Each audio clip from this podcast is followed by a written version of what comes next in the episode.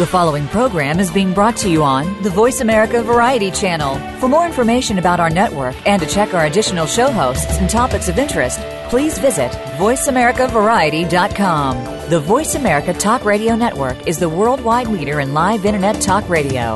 Visit VoiceAmerica.com. The views and ideas expressed on the following program are strictly those of the host or guests and do not necessarily reflect the views and ideas held by the Voice America Talk Radio Network, its staff, and management.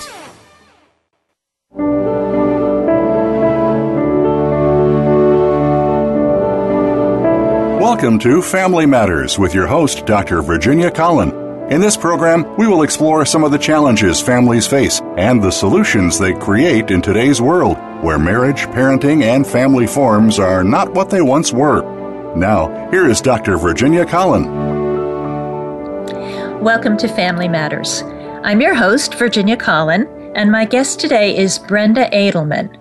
We will be talking about the role forgiveness plays in a person's life and in the process of healing for many people because Brenda Adelman experienced some very dramatic events in her family which led to her having a lot to deal with emotionally and um, finding a way to do that.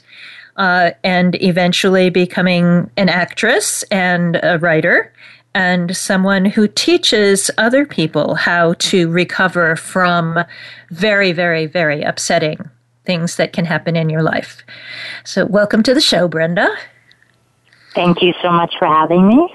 I have to say, having one of your parents kill the other one of your parents is one of the more extremely upsetting things that might happen to a person. Um, yes.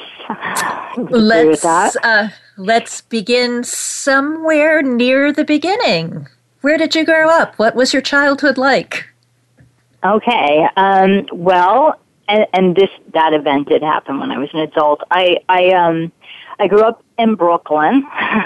um, spent a lot of money to get rid of that accent, but here it comes up again. Um, I grew up in Brooklyn, and I was actually extremely close with both of my parents, like almost codependently close, just kind of the apple of my father's eye. And my mom was my best friend, took me traveling with her all over the, all over the world. And, um, and, uh, and I have a brother, um, half brother. we have different fathers and that would never become more important than it did when my father killed our mother years later. Um, but, um, I was, I, like I said, I was really close with both of my parents, but it was very tumultuous. It was a, uh, an emotionally abusive household, I would say, as far as their relationship and, you know, what that modeled for me as far as uh, the fighting and the passion and the back and forth. And my father left my mother about every nine years or something like that, cheating and, you know, with talks of gun violence happening. And then when my mother would take him back, I would think, well, my mother is crazy. She must have been making it up because why would she take my father back if he put a gun to her head? Guns were, um, a big part of the culture in my family. Like I thought guns were toys and I went shooting from the time I was a, a little girl, uh, and, um, you know, 10 years old or so, 15 and shooting and target shooting in uh, in Long Island, on Long Island. Um, my mother shot also, um, and it was a to- they were toys until they weren't, until uh, till that fateful day 20 years ago when my father shot, then killed my mother, and then fairly quickly moved in with my aunt, my mother's sister, and then they got married, and she also went to jail. So you just said your father shot your mother. Was that an accident or something intentional? It definitely wasn't an accident. It, she was shot point blank, point blank range in the head, and was cleanup. There was six. Uh, there were eight hours after my mother was shot before the police were called. And when the police were called, my father had a lawyer in place, and um, he was trying to claim it was an accident, but from the trajectory of the bullet and uh, as it was explained to me by the police, it was definitely not an accident. When my father told me they were fighting and it was an accident, I thought maybe my mom was shot in the stomach, maybe, you know, something had happened, but it was not. It was point blank range in the head. And, um, and then he had a lawyer in place before anyone could really speak to him, and so he never actually had to say what exactly happened because he went to jail on a plea bargain with involuntary manslaughter because the eight hours between the time my mother was shot and the police were killed, my father's gun disappeared, and that's the same gun I learned to shoot on as a little girl, and uh, the gun he carried on him all the time, it somehow disappeared, and that was a murder weapon. And so my brother agreed to a plea bargain. Wait, your brother? Um, you just said your brother. I think you meant your father. Yes, my brother. My brother agreed to a, to the plea bargain you know, because a family member had to agree to the plea bargain. Oh, um, I didn't know that. yeah. I, if your father mm-hmm. shot your mother, I thought it would be between the police and the prosecutor and your father. I didn't know that anybody else in the family would have a say in the matter. Oh, well, that's my understanding because uh, my brother was the one dealing with everything at the time. I kind of was Is he older than you depression. are? Yes, he's older than I am. And um, what happened for me is I it was almost too much for me emotionally to deal with because I was so close with both of them, my mother and my father, and uh, and so the the DA didn't really want to contact me because they were afraid I'd be on my father's side, and um, and then my father's the lawyer didn't want to contact me because they thought I'd be on my brother's side.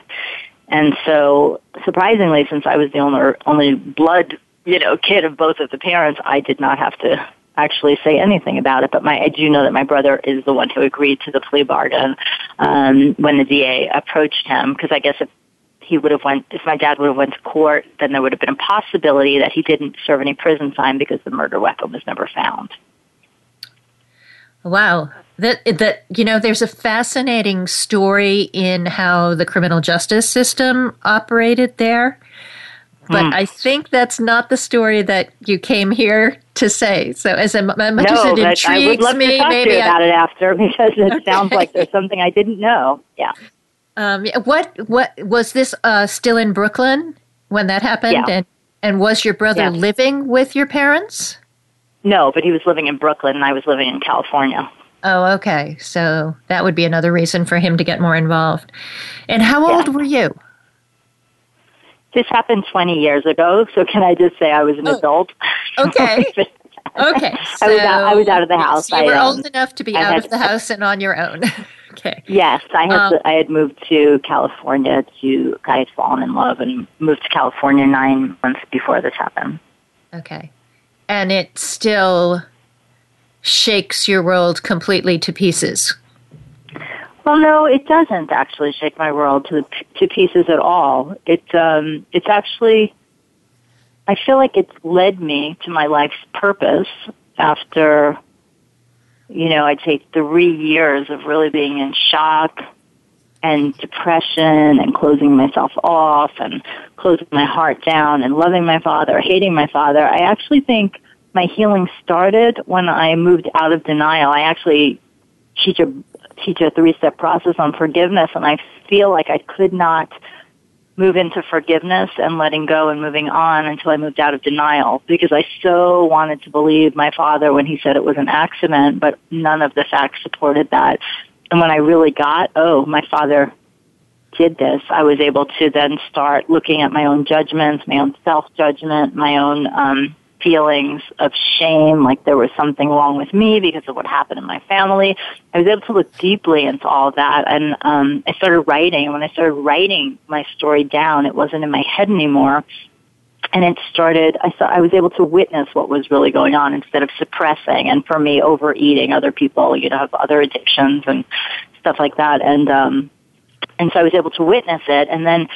I was an actor already, and I was in an acting class in LA, and I decided or was inwardly guided to share my story because up until that point I was filled with shame and afraid to be judged and I just knew I had to share it in um in this format as a personal story, being real on stage, and with no idea that I would turn it into a one-person show. Thought I'd get a lot of judgment. Instead, I got a hundred people. It was this top acting class, uh, you know, giving me a standing ovation, and then I had about five people come over to me after it. It was probably about a half an hour, uh, and uh, share secret shame that they had in their lives, and uh, and that was what gave me the impetus to write it, to expand it into a one person show. And then I had a producer that wanted to work with me and a director and kind of had a life of its own, but, um, it was entertaining. It was insightful. Um, it was authentic, but then I would go home and be miserable because I still really hadn't healed my stuff with my father. And, um, so I went back and got a master's degree in spiritual psychology when I did that, those two years were really what moved me from being a victim to the circumstances of my life to say, okay, instead of continuing to ask why, let me now say, how can I move forward? And that's where I learned how to set healthy boundaries. That's when I decided to take my dad to court for wrongful death of my mother. That's when my brother and I reconciled because we had a huge falling out when, um, in the beginning, my brother wanted to uh, go after my father legally and I did not. Uh, really just emotionally I couldn't deal with it. And um my brother and I had a huge healing. I I used all the skills I learned in the program to forgive my father, the judgments I had against him. I um forgave my brother because at the time I felt like my older brother abandoned me and all this other stuff. And then I looked at all those judgments I had against my brother and I thought, oh, well, he could probably judge me for all those things. I abandoned him. And so my brother and I reconciled with the court case against my father, and um, we won uh, a wrongful judgment against my father of two point two million dollars, and my father, you know, skipped town, didn't show up. We never collected, and uh, and then in 2004 he died. So, um, and then after that, you know, I finished my I finished my schooling. I continued to do my show, and then I was performing my show with my new ending of taking my dad to court and knowing that I would find love again, and I could forgive myself, and I could forgive my judgments so that I didn't hurt so much. And a minister in Sedona said, you know, you know how to teach this stuff. Why don't you do a workshop? And so I looked at my process and I said, well, what stopped me from healing? What kept my heart closed down? And I looked at it and I developed a process and I started leading workshops on forgiveness and then someone asked me to have one-on-one work with them so I started coaching. And so I've been doing this and presenting my show and presenting my story now for well over 11,000 people. And uh, I just feel completely honored that I get to, you know, share and inspire and not from a place of I'm a victim and I'm still like just devastated, but you know what, it happened, but I'm not going to ask why anymore because that keeps me in the past. I'm going to say, okay, that happened. It informed me. And what can I take from it? And I think part of the reason I do well is that I really still have the loving I had from my mother and my father. I didn't just say, I'm not taking that anymore. You know, this event happened and that's all there is to it. And what my show is about and what my work is about is that your life is not about just that one event. Okay. I I have a lot of questions about several of the things that you've said along the way here. One of the okay. first ones is about shame and about judging yourself. Can you explain yeah. that? I mean, your dad did something wrong. Why would that make yeah. you feel ashamed or, or make you judge yourself? Well, I think I mentioned that I was really codependent with my parents. I grew up in this household where it was almost like if my mother was upset, I was upset. It was like I took on my parents' stuff. And so I felt shame when I really looked at it because I felt like I was damaged because of my parents, as if I was them or they were me. I mean, I see that all the time with coaching clients where they so identify with their mother or their father and they somehow think because that person did these wrong things, there's something wrong with them. The other thing was I felt guilty for trusting my father. Like I went through, I could have saved my mother. There's something I could have done. There's something I should have seen.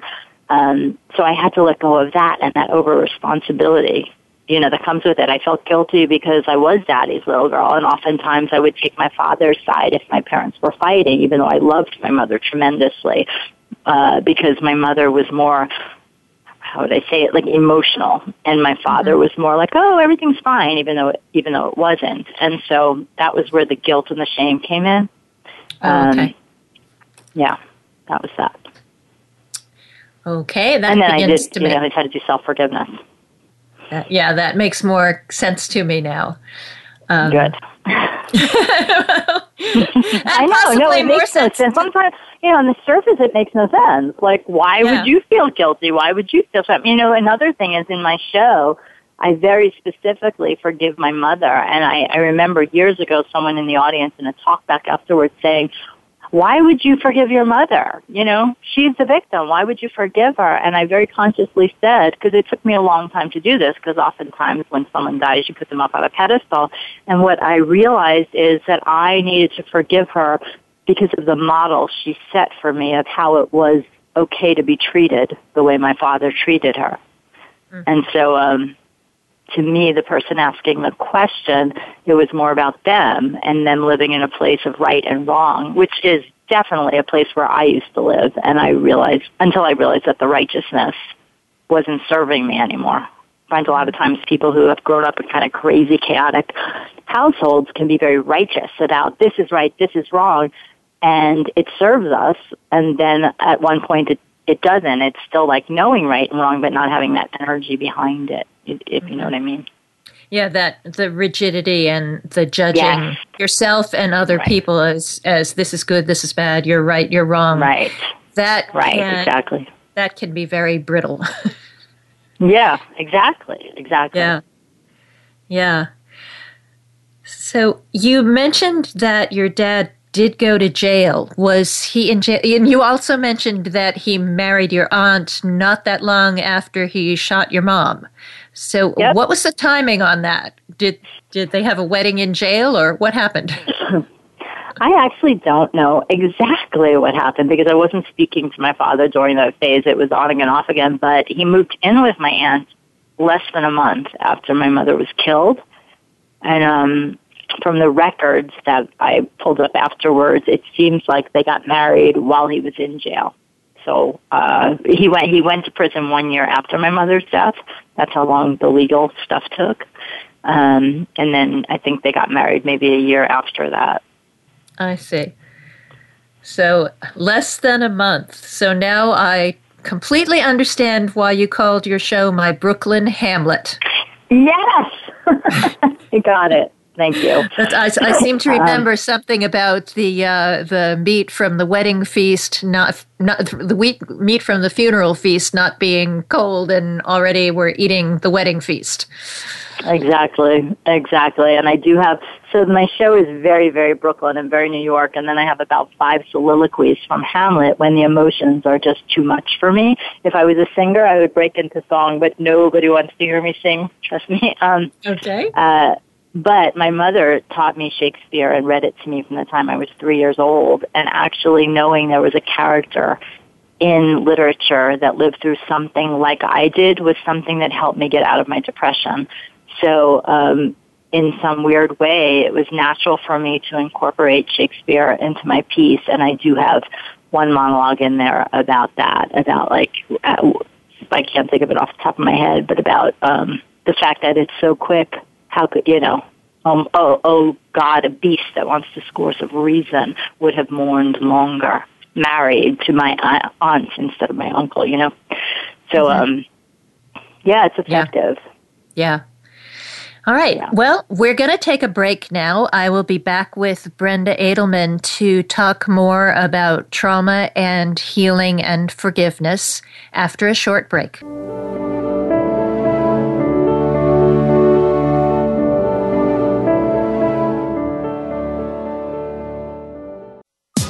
Streaming live. The leader in Internet talk radio. VoiceAmerica.com. Most adults are able to make good decisions about how their families can move forward. They do not need to rely on courts to make such decisions. Especially in cases of divorce, far too many people suffer unnecessary anguish because they do not know what family mediators can do. We help people discuss problems constructively in a private, confidential setting. We help them stop fighting and stay out of court. To learn more about mediation and other family matters, visit ColinFamilyMediationGroup.com. Colin has one L and no S. Are you struggling with emotional, financial, and legal stress related to divorce? The Guide to Low Cost Divorce in Virginia by Virginia Colin and Rebecca Martin teaches how to handle these processes in any state, with special attention to Virginia's laws.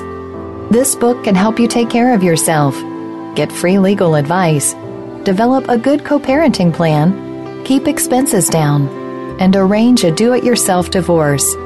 The Guide to Low Cost Divorce in Virginia is available from Amazon for just $4.99. Family members too often find themselves in court arguing about separation, parenting schedules, financial issues, divorce, estates, or care of an elderly relative. There's a better way to solve a family problem. Work with a professional mediator in private, confidential meetings. To learn more, visit the Academy of Professional Family Mediators at apfmnet.org. That's apfmnet.org.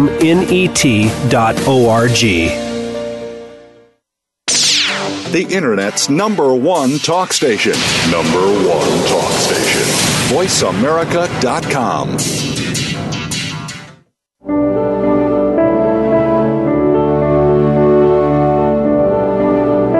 You are listening to Family Matters. To reach Dr. Virginia Colin or today's guest, please call into the program at 1 866 472 5788.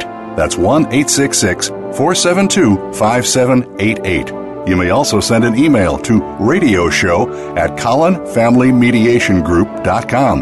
Now, back to Family Matters.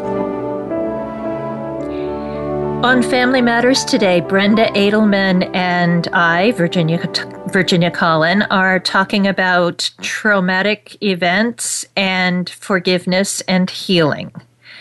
So, Brenda has been telling about how her father killed her mother, apparently intentionally, but for a while you were in denial. You really wanted to believe that it was an accident and eventually mm-hmm. facts convinced you otherwise. Um, you said that uh, you said during we were talking during the break. You said there was a mafia connection. I have to ask about that. of course, you do.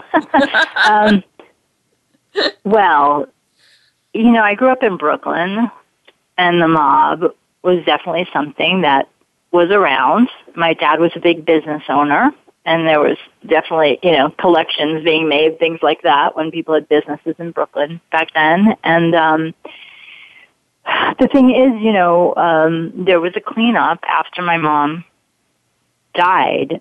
So she was shot and then when the police came they said they didn't even know she was shot. They had like all the blood was cleaned up and she was shot in her head and mm-hmm. then the gun that my father had just disappeared and he had a you know, a lawyer in place that, you know, he, he had like everything set up and there were just, you know, there were cover ups and things like that. I, you know, I don't know what the police explored or didn't explore. You know, my father had been, had left my mother a year before for a woman who had some mob connections, but, you know, nobody found anything about that. Um, it was just my father. My father went to jail on a plea bargain, and involuntary manslaughter which said he consciously, I can't remember the, the wording right now, but it was, um, oh, involuntarily shot her in her head. I mean, basically that's the bottom line. so, um, yeah. You know, yeah. It, as far as justice is concerned, it didn't seem like it, it didn't seem like that was really served. Yeah. How long was he in jail? He was only in jail for two and a half years. He got a one to five year sentence. Wow. Whew. So, so yeah. one of the first steps in your coming out of denial, coming out of depression was to write your story, you said. So then it's not just in your head, it's at least on paper. And then that right. started to evolve into a one woman show. Mm-hmm. Um, how, how did you really decide to go ahead and put your life story on stage for the public to be able to see?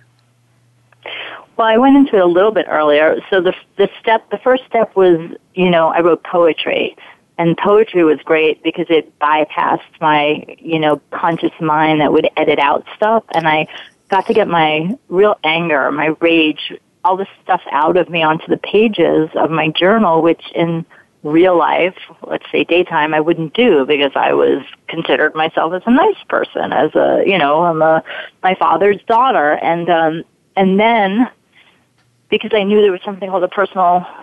Well, and then I read actually. Then I read the poetry to a, a very dear friend of mine, and he was like, "Oh my gosh, this is really amazing." Because I'd been hiding. You know, it was only like a uh, like a crumb of myself because I was so afraid that I could I would cry, I would you know yell. I didn't know, so I wasn't really expressing myself for a few years. And then uh, there was this exercise in acting class called a personal storytelling exercise, and the object was to uh, the objective was to get on stage and be real.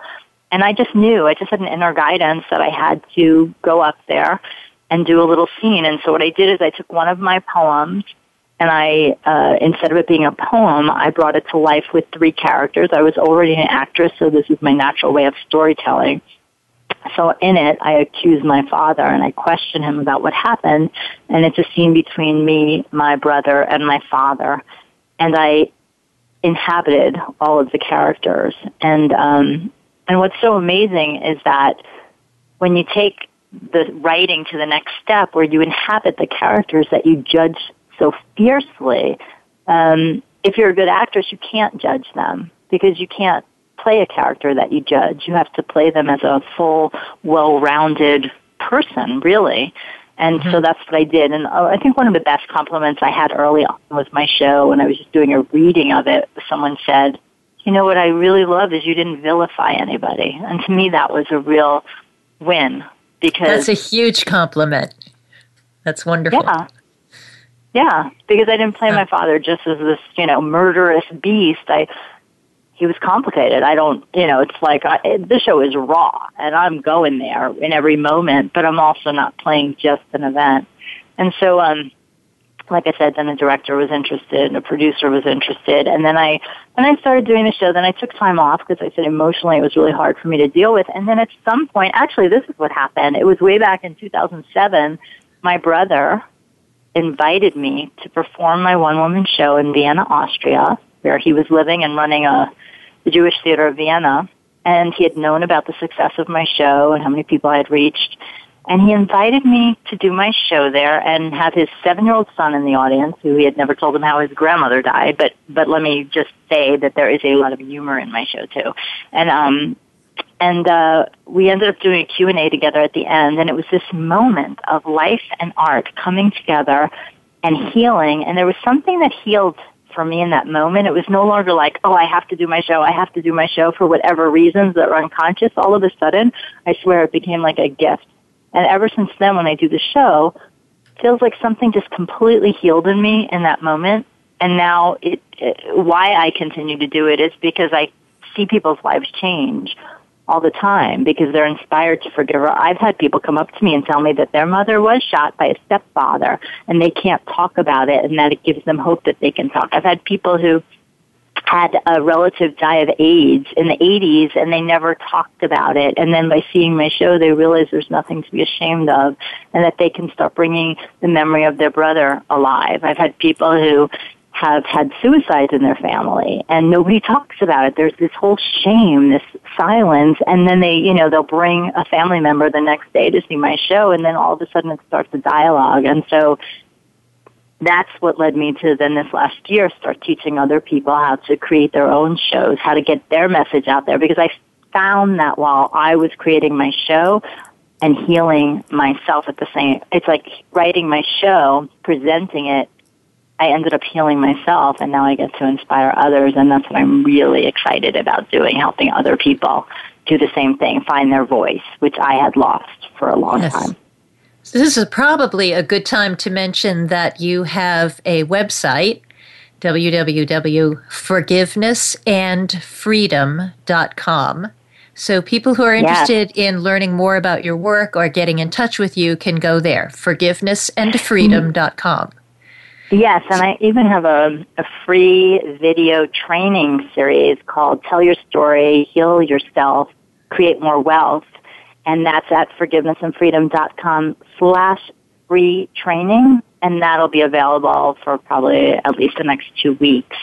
Uh, which is just something that explores the seven different ways that I've told my story because I wrote an ebook, I teach, I coach, you know, things like that, uh, how other people would want to tell their story. There's also journaling and doing it for yourself. And then, you know, I talk about the mm-hmm. mistakes I made along the way.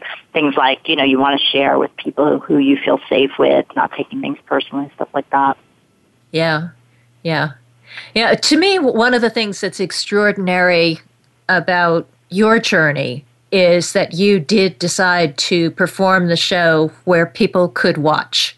You know, I've I've had to deal with some difficult things in my family, and I could write about it in a journal or talk with a very close friend about it but I would not want to put it on stage for the whole world to see what my family was like in, you know, in as I perceived my family, what it was like and what I lived through. And it would be like airing airing dirty laundry in public. And I love my family and I wouldn't want to do that and I wouldn't want people judging me.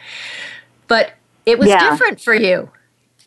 It was yeah, because I actually feel that in the silence is where all the shame lives, and where all the repeated patterns live, and where all the judgment lives. I definitely learned to not care about other people's judgment and uh, whatever judgment I've had to always release it. Um, and the other thing that's interesting is I was on a panel about a month ago with LA Women's Theater Festival. Um, uh, with other solo artists who have made careers of their shows. And someone in the audience said, "Well, what do you do though? Because you love your family, and but then you have these disparaging, you know, things, these characters and everything." And and many of us answered, and we said, "We actually don't write disparaging things about the other people. We write truth." But we write truth about ourselves too, from our perspective. It's I'm never writing like you know the whole thing about not vilifying anybody. I actually think there's an incredible amount of healing in having these secrets out in the open because then people can start to take responsibility or they can go into denial and then then that's good because you know someone's in denial about it so why would you you know keep trying to get someone to change or see the light or you know what I'm, do you know what I'm saying at least I have a different perspective on it because well the time, yeah, I think yeah. it's that complication that some members of the family, if it's a large family, some members of the family are in denial about it. Some members of the family just do not want to have to think about it or hear about it. Um, and so they are going to be angry if you're the person who is talking about it. Yeah, but that but that's the whole thing I think I've learned too because I spent so much of my younger years being over responsible. I feel like I'm not responsible for other people. That people have more than enough tools to handle their own stuff. And if they don't want to see my show, they don't have to. And surprisingly enough, it's the same thing with a book. Sometimes you write a book and you think the person, one person's going to be so mad at you, and it turns out they love your book. And then someone who you think will love it is like, how could you have said that? You know what I'm saying? So I've just yep. learned yep. along this way that I'm not responsible for them. I know I'm a good person. I know I'm working out my stuff, and it's almost like my job to to just bring forward what other people won't. Uh-huh. with knowing there's consequences, because of course, yes, if you go do that, someone might be like, well, I'm not talking to you. But to me, I'm like, well, if they're not talking to me, maybe they have some inner work to do, you know, because uh-huh. I'm not saying I'm right either. Uh-huh. So, uh, is there anything more that you wanted to say about how the message of forgiveness emerged through this process of writing your story and then acting your yes. story? Yes. Okay. Tell me. Uh, first, I want to say that forgiveness is a journey. It's not a one-time thing. And that something happened to me after I got out of my master's program. I was actually studying at a church. I'm Jewish too. I was I was at Church Religious Science and uh, Agape actually, and in, in LA. And there was an exercise to do something very personal, and a poem came out for me. And in that poem, I realized that I was a part of my father. My father was a part of me, and that if I hated any part of him, I hated a part of myself. That I mean th- different things to different people, but for me, it meant that I hated the masculine part of myself. And there's a lot of wonderful things about the masculine part. You know, it's the one that that is uh, you know, warrior in this world. There's many other things about it. And, um, and so I wrote, wrote this poem. It came out and I did this ritual of release and it was really helpful because so many people are have been abandoned. You know, there's no ritual if someone just leaves you. And so with my father, because I basically never saw him again after I took him to court, and um, and he didn't show up for court. And so I designed a ritual. Like I took one of his hats, and I went to a very high mountain in in L.A. and I and I swear I felt like I had angels with me, and I read the poem, which basically just said how we're one, and I'm going to let go of this anger because it it's almost like a boomerang. It comes back at me, the unforgiveness. And I threw his hat over the mountain, I per- I performed this in the show, this ritual, and um, and it was like when the hat left my hands. Also, this layer of unforgiveness left my body, and it was amazing. And you know, with letting go of the forgiveness, I was able to fall in love again. You know, letting go of the unforgiveness, I was able to create a show and creatively express myself. Like the more layers I let go of, the more love I experience. So that's why I'm so passionate about it because it's not ever condoning someone else because I set healthy boundaries too. I mean, I forgave my father while taking him to court for wrongful death. Um, but what it meant is instead of if I thought of him, I, it didn't like wreck my day. Instead, I just thought loving things. Loving how from a, like a that? soul perspective. How, how, how in the world did you forgive your dad? I mean, that's that's a big change to happen in your own heart. How how did yes. that happen? So there are several things. So that ritual really helps. Um, I learned a lot of things in that master's program, which I teach my clients. There's one specific thing I did, which was I took a picture of him, and for 30 days I had it on like an altar in my house, you know, on a table, and I consciously brought myself to think about him instead of, you know, oftentimes we get hurt, we get betrayed, we get abandoned, and we don't want to think about the other person. I think it's why there's so many addictions in this country or even, you know, overworking. We don't want to think about it. But I consciously made myself become aware of it so that that anger wouldn't leak out in other circumstances or in other relationships. So, and then I would measure, well, how do I feel today? When I see his picture, am I so angry I can't even get on with my day? Or do I feel a little better today? Is it a little neutral? Today, can I tap into loving I had for him when I was a little girl? while at the same time forgiving judgments. So being conscious of the judgments. I forgive myself for judging my father as abandoning me. I forgive myself for judging my father as evil. You know, like coming up with all the judgments and consciously forgiving them. And then in time, when the energy was more neutral, reframing it. The truth is I trusted my father because he was my father and I was taught to, you know, things like that. And you loved your mother because she was your mother and she was in some ways wonderful, no doubt. Oh, well, and I, I didn't even have to do that with my mother because I loved my mother so much. I mean, I feel my mother, the day my mother died, I felt her presence with me. I just, uh, I just loved her. I, I I still miss her. Um, I definitely feel like I had her presence with me those first few years very close and that helped me to, um, to move on because I was able to internalize her love. Okay, we're about to start another break, and when I come back with Brenda Adelman, we will be talking about the process of forgiveness and what one person can teach another person about why it matters so much to forgive and how to bring yourself to a place where it's possible for you to forgive what you need to forgive.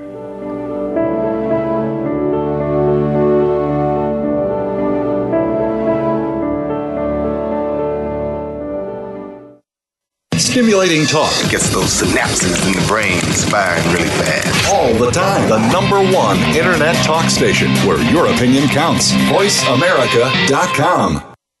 No one can tell you how much money you'll have or when you'll see your children, right? Sadly, that's wrong. It happens every day in divorce court. Don't let it happen to you. When dealing with separation, divorce, or co parenting, there is a better way family mediation. Save time, save money, and make good plans for your children. Visit the Academy of Professional Family Mediators at apfmnet.org. That's apfmnet.org. Most adults are able to make good decisions about how their families can move forward. They do not need to rely on courts to make such decisions. Especially in cases of divorce, far too many people suffer unnecessary anguish because they do not know what family mediators can do. We help people discuss problems constructively in a private, confidential setting. We help them stop fighting and stay out of court. To learn more about mediation and other family matters, visit ColinFamilyMediationGroup.com. Colin has one L and no S.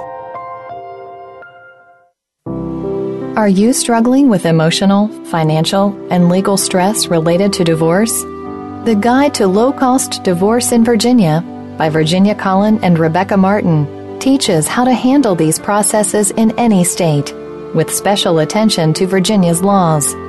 This book can help you take care of yourself, get free legal advice, develop a good co parenting plan, keep expenses down, and arrange a do it yourself divorce. The Guide to Low Cost Divorce in Virginia is available from Amazon for just $4.99. Streaming live, the leader in Internet Talk Radio, VoiceAmerica.com.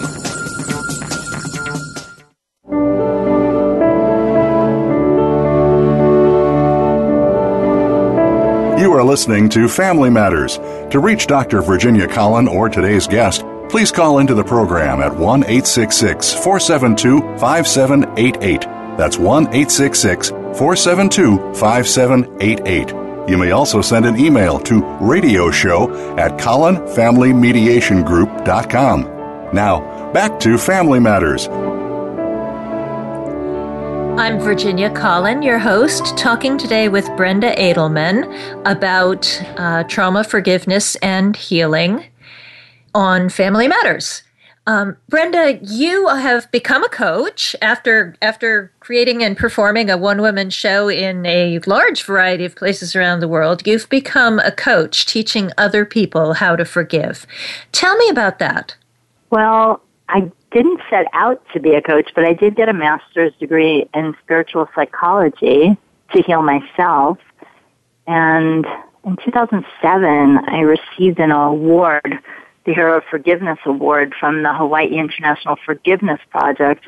I think because of the work I've done with domestic violence communities and youth at risk, um, you know, I guess the work that I'm I'm doing out doing out there. But um, I was just I was doing a workshop and I, you know, I've, I've traveled with my show and done my workshops on, on my three-step forgiveness process or self-forgiveness. I, I brought a workshop into a prison about um, self-forgiveness, and um, and then people in the workshop asked to coach with me, and so I found it was a way to take what they learned, you know, in a three three-hour workshop um, and go deeper into the healing, help people deeper because I do most of my coaching by phone or over Skype.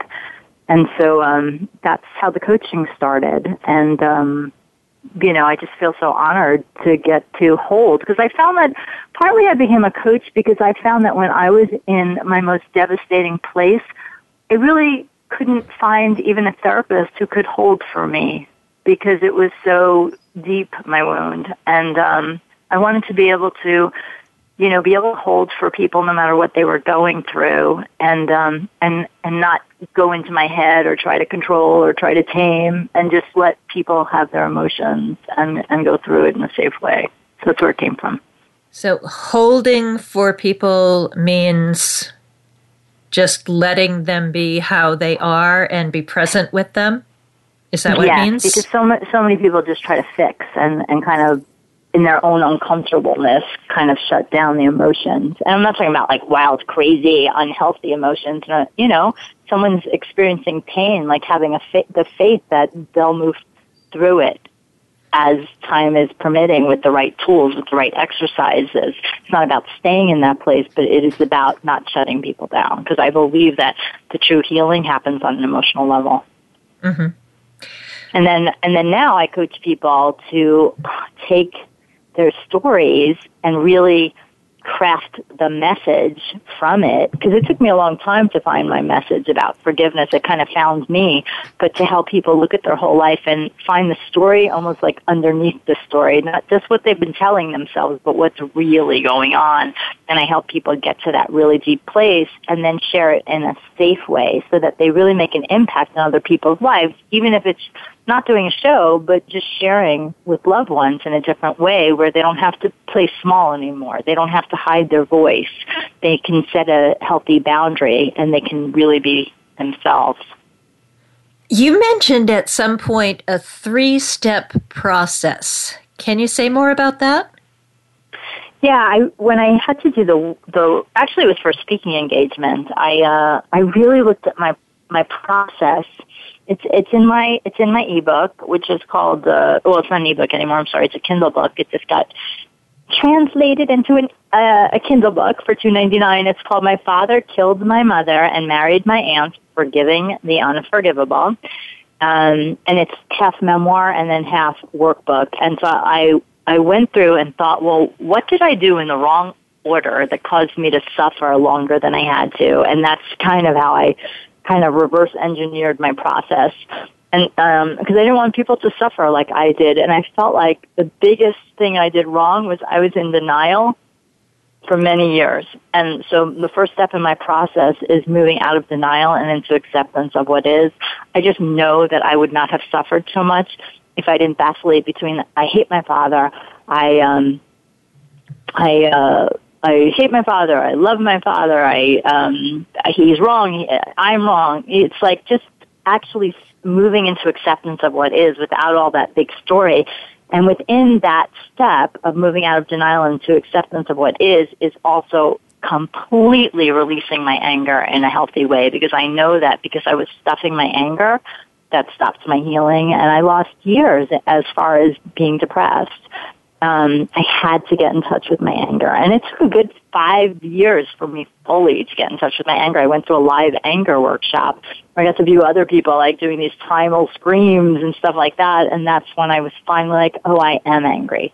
I actually didn't even know I was so angry. Um, so that's in part one, really getting it out. And talk about righteousness, that's the place to be righteous. I hate you. I blah, blah, blah. You know, just really getting it out in a healthy way. And then the second step, once you've really gone to the depths of the anger, is then giving up your need to be right. And that's where the exercises would be more about forgiving the judgments, identifying the judgments, and um, reframing things, learning the lessons. And then, and sometimes it takes a while to get from that stage to the third stage and step, but I really feel it's then moving into gratitude, moving into a place of where are the lessons and how can I somehow be grateful? And within that stage, a very important step is being of service, getting out of your own head and doing something for other people or for pets or, you know, knowing that the world does not um, revolve around you. Like there are always going to be people who are suffering more, and there's always going to be people who are happier, and just really getting out of yourself and being um, being a giving presence. Mm-hmm that's the three step process. Uh-huh. Okay. Do you think that it's important for almost everyone who has experienced something awful in their family to forgive it? I guess I could ask that question a different way. Are there no, really some things that are just too awful? If there there's you should not try to make yourself forgive somebody for I don't think anybody should I don't think anybody should make themselves forgive.